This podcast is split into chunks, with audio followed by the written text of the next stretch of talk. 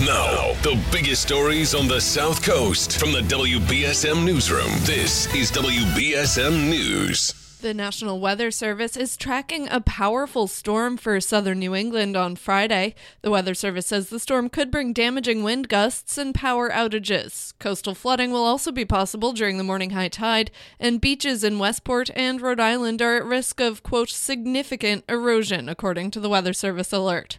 Your forecast for the next couple of days is coming up. The Dighton man killed in an ammonia leak in a food processing plant in Norwood on Monday has been identified as 68 year old Richard Argan. This happened in Norwood. Norfolk County District Attorney's Office says another man was injured in the leak and was taken to Mass General Hospital for treatment. Federal workplace safety officials and the State Fire Marshal's Office are investigating.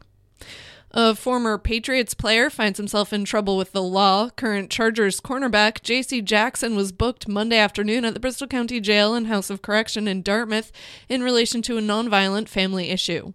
The 27 year old was brought in by Fall River Police after a probate court appearance.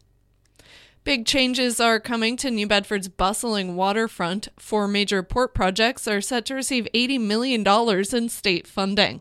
Mayor Jon Mitchell says the city has done a lot of planning and permitting to be in this position. People will continue to see lots of cranes on the waterfront for several years. Is, there's going to be a whole lot of construction going on. Money is going to redevelopment at the site of a former power plant, improvements at a couple of terminals, and the transformation of the old Revere Copper and Brass facility into a new shipyard. See more on the WBSM app. Police in Swansea are asking for the public's help in identifying two suspects who stole guitars from a music store. The burglary happened on Sunday at Ray Mullen Music on Swansea Mall Drive. The thieves reportedly got away with thousands of dollars worth of merchandise. A surveillance image is posted on WBSM.com. Massachusetts Attorney General is accusing clinical laboratories in Rhode Island and New Bedford of an alleged kickback and Medicaid fraud scheme. More from WBSM's Phil Devitt. The state attorney general's office has settled with a Rhode Island clinical lab over a purported kickback scheme allegedly involving a lab in New Bedford. The Mass AG's office says Dominion Diagnostics of North Kingstown has agreed to pay $1.5 million to Mass Health to resolve the allegations. Dominion's accused of an illegal kickback relationship with a New Bedford lab, allegedly having agreed to pay it for urine drug test referrals. New Bedford's Optimum Labs was indicted in May on charges relating to the alleged $4.6 million conspiracy. A man arrested last month in New York for the violent rape of a woman nearly three decades ago in Attleboro has been returned to Massachusetts.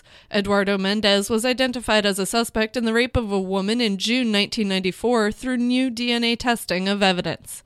He was located in New York and was arraigned Monday in Fall River after being extradited back to Massachusetts.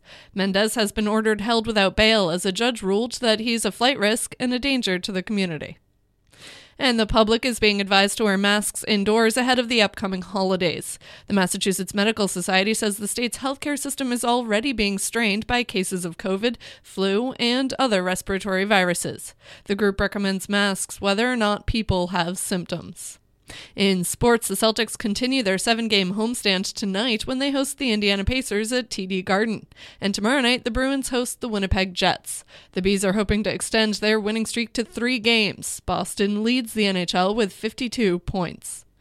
Now for a look at your local forecast from ABC6. 99% sunshine today will climb through the 30s this morning, topping off near 40 this afternoon. Clear start and a cloudy finish tonight near 25, and it's dry Thursday morning, but showers develop in the afternoon. High near 50. Friday is a stormy day with a lot of wind. From the ABC6 Weather Center, I'm Storm Tracker meteorologist Nick Morganelli on New Bedford's News Talk Station, 1420 WBSM.